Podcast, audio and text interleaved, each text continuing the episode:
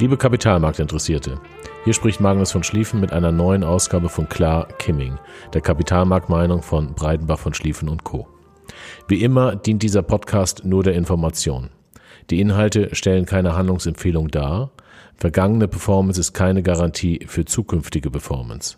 Auch die Nennung einzelner Titel stellt keine Handlungsempfehlung dar, sondern dient ausschließlich der Veranschaulichung von Informationen. Bei der jüngsten Entwicklung der Aktienmärkte werden sich viele die Augen reiben und wundern. Im letzten Podcast vom 4. Mai hatte ich Ihnen noch gesagt, dass wir uns einen weiteren Anstieg der Kurse nur schwerlich vorstellen können. Wir lagen falsch. Der DAX-Index ist seit dem 4. Mai um mehr als 11 Prozent gestiegen und die US-Technologiebörse Nasdaq äh, fast an seinem Alter, Allzeithoch. Hätte man mir vor zwei Monaten gesagt, dass Aktienmärkte bis Ende Mai deutlich mehr als die Hälfte der Verluste aufgeholt haben werden, hätte ich das nicht geglaubt. Ich denke, dass ich damit nicht alleine bin. Wie in den Blogs und Podcasts der letzten zwei Monate berichtet, hatten wir den Eindruck, dass sich die Lage an den Märkten verbessern wird.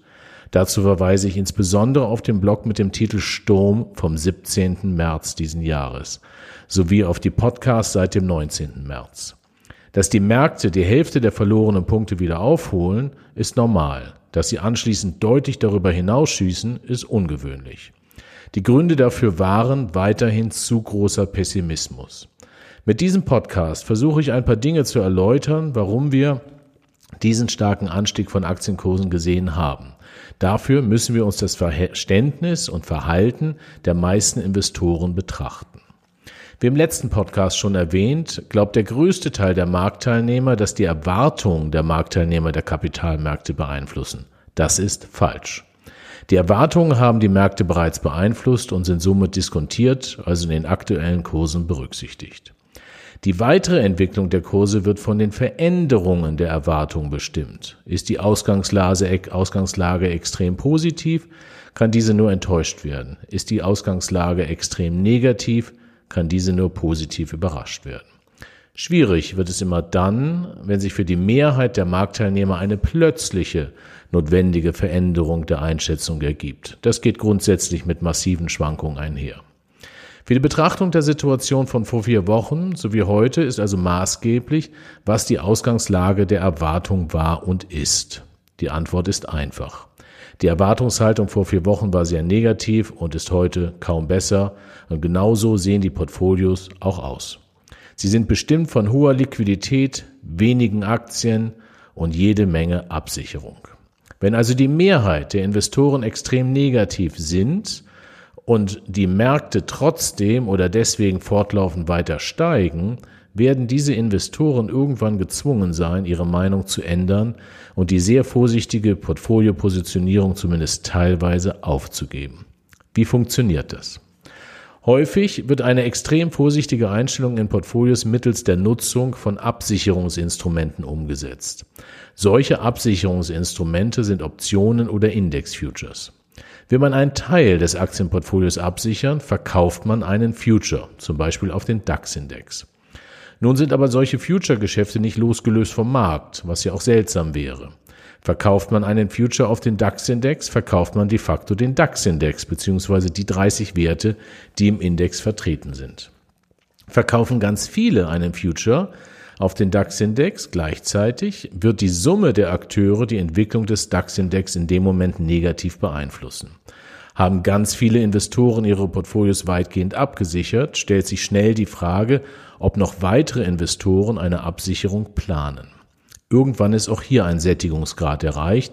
Siehe hierzu bitte auch nochmal den Block Sturm.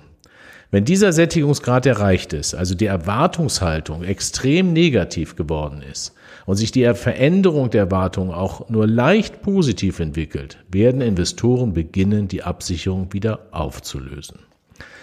Warum werden Investoren die Absicherung auflösen? Wie bereits erwähnt, ist der Handel von Index Futures nicht vom Index losgelöst. Die Entwicklung, die Entwicklung des Index beeinflusst den Preis des Futures und umgekehrt. Welche Seite die Führerschaft hat, hängt sehr vom aktuellen Marktumfeld ab. Die Entwicklung eines Index ist die Summe der Entwicklung der Aktien, die im Index vertreten sind.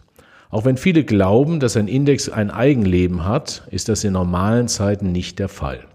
Ein Index bekommt immer nur dann ein Eigenleben, wenn viele Marktteilnehmer versuchen, über den Index ihr Portfolio zu steuern und nicht über die Aktien einzelner Unternehmen.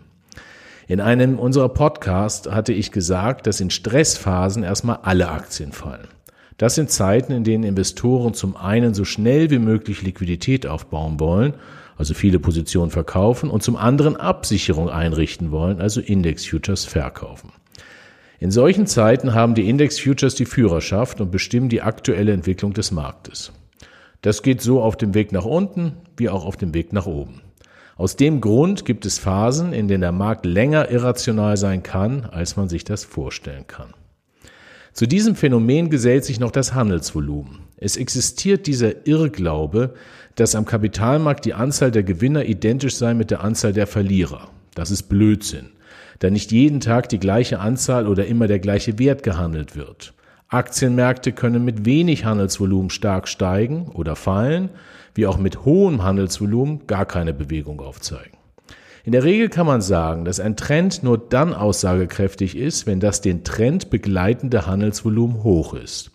Steigen oder fallen Aktienmärkte mit wenig Handelsvolumen, fehlt die Breite und damit potenziell die Nachhaltigkeit der Bewegung. Wo stehen wir also jetzt? Um das herauszufinden, müssen wir zwei einfache Fragen beantworten, die sich am Vorhergesagten orientieren. Erstens, was ist die aktuelle Erwartung der Investoren? Zweitens, sind die Handelsvolumen hoch oder niedrig? Die Erwartungshaltung der Investoren ist weiterhin extrem negativ. Alle reiben sich die Augen und können gar nicht verstehen, dass Aktienkurse trotz aller zu erwartenden negativen wirtschaftlichen Entwicklungen steigen. Positioniert sind Investoren entsprechend ihrer Erwartungshaltung, haben also große Teile ihrer Portfolios abgesichert. Wir analysieren Portfolios und Fonds laufend und können bestätigen, dass die Absicherung der meisten vermögensverwaltenden Fonds weiterhin sehr hoch ist. Schaut man sich zum Beispiel die Factsheets einiger der bekannten Multi-Asset-Fonds an, stellt man fest, dass die Absicherung der Fonds die höchste der letzten zehn Jahre ist und zum Ende April teilweise doppelt so hoch war wie zu Zeiten der Finanzkrise. Seit Mai 2000, seit Mitte 2000, was rede ich hier? Seit Mitte Mai konnten wir auch feststellen, dass manche Portfolio-Manager ihre Absicherung reduziert oder aufgelöst haben. Diese haben Index-Futures zurückkaufen müssen und damit den Markt nach oben gezogen. Da das Handelsvolumen aber sehr niedrig ist, können wenige Käufe von Index-Futures den Markt deutlich beeinflussen. Diesem Verhalten haben wir den Anstieg der Kurse der letzten zwei Wochen zu verdanken.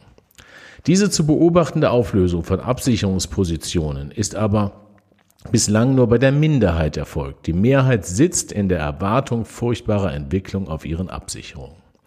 Das Problem an der Absicherung über Futures ist, dass steigende Aktienmärkte dazu führen, dass die Performance der Absicherung negativ ist. Das zweite Problem der Absicherung über Futures ist, dass die Entwicklung des Unterschieds mit Liquidität nachfinanziert werden muss. Das ist eine Sicherheit. Hat man zum Beispiel in einem Portfolio eine normalisierte Aktienquote von 50 Prozent und hat man die Hälfte des Aktienanteils über einen DAX-Future bei einem Indexstand von 10.000 Punkten abgesichert, hat man bei einem Indexstand von 11.800 eine negative Performance von 4,5 Prozent.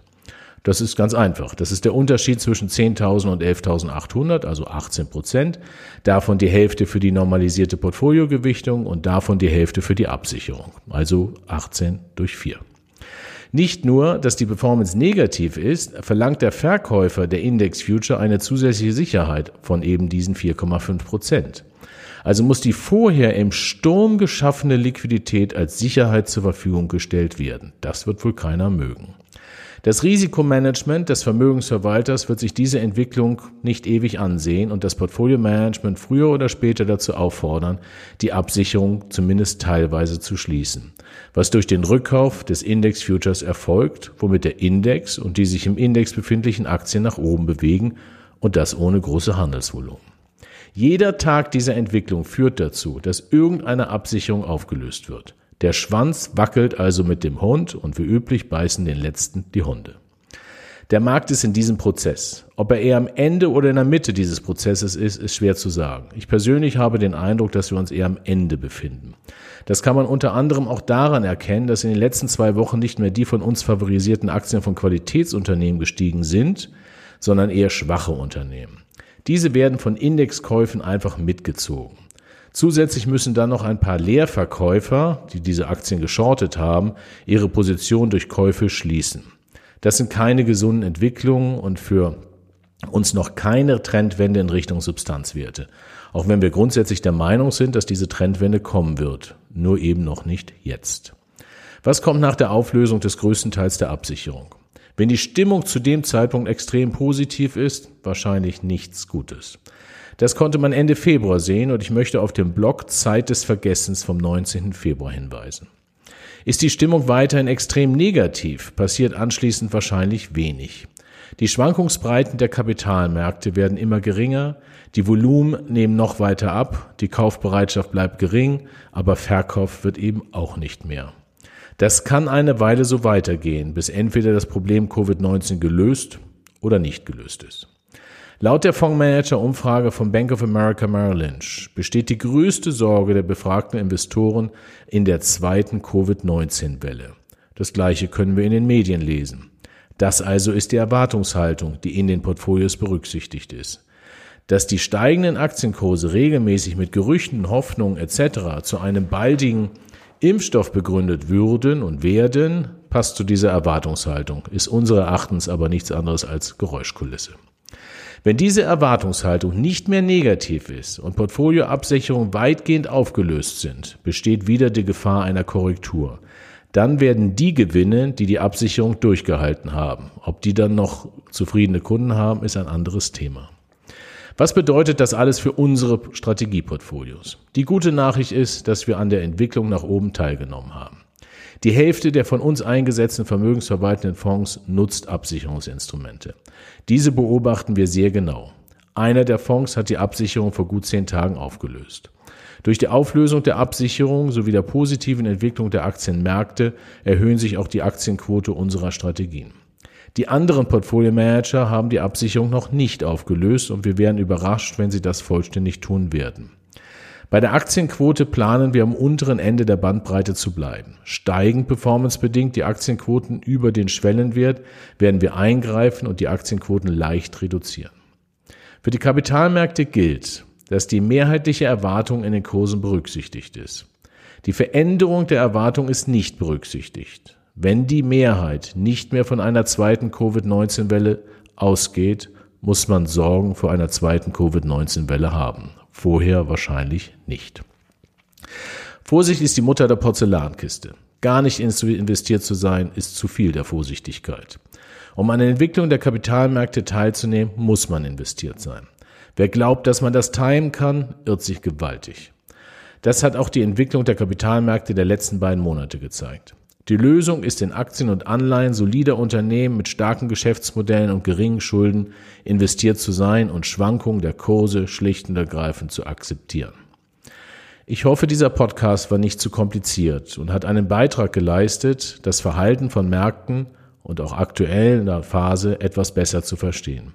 Ich wünsche Ihnen alles Gute und freue mich, wenn Sie auch ältere Blogs und Podcasts nochmal nachlesen und hören. Ihr Magnus von Schlieffen.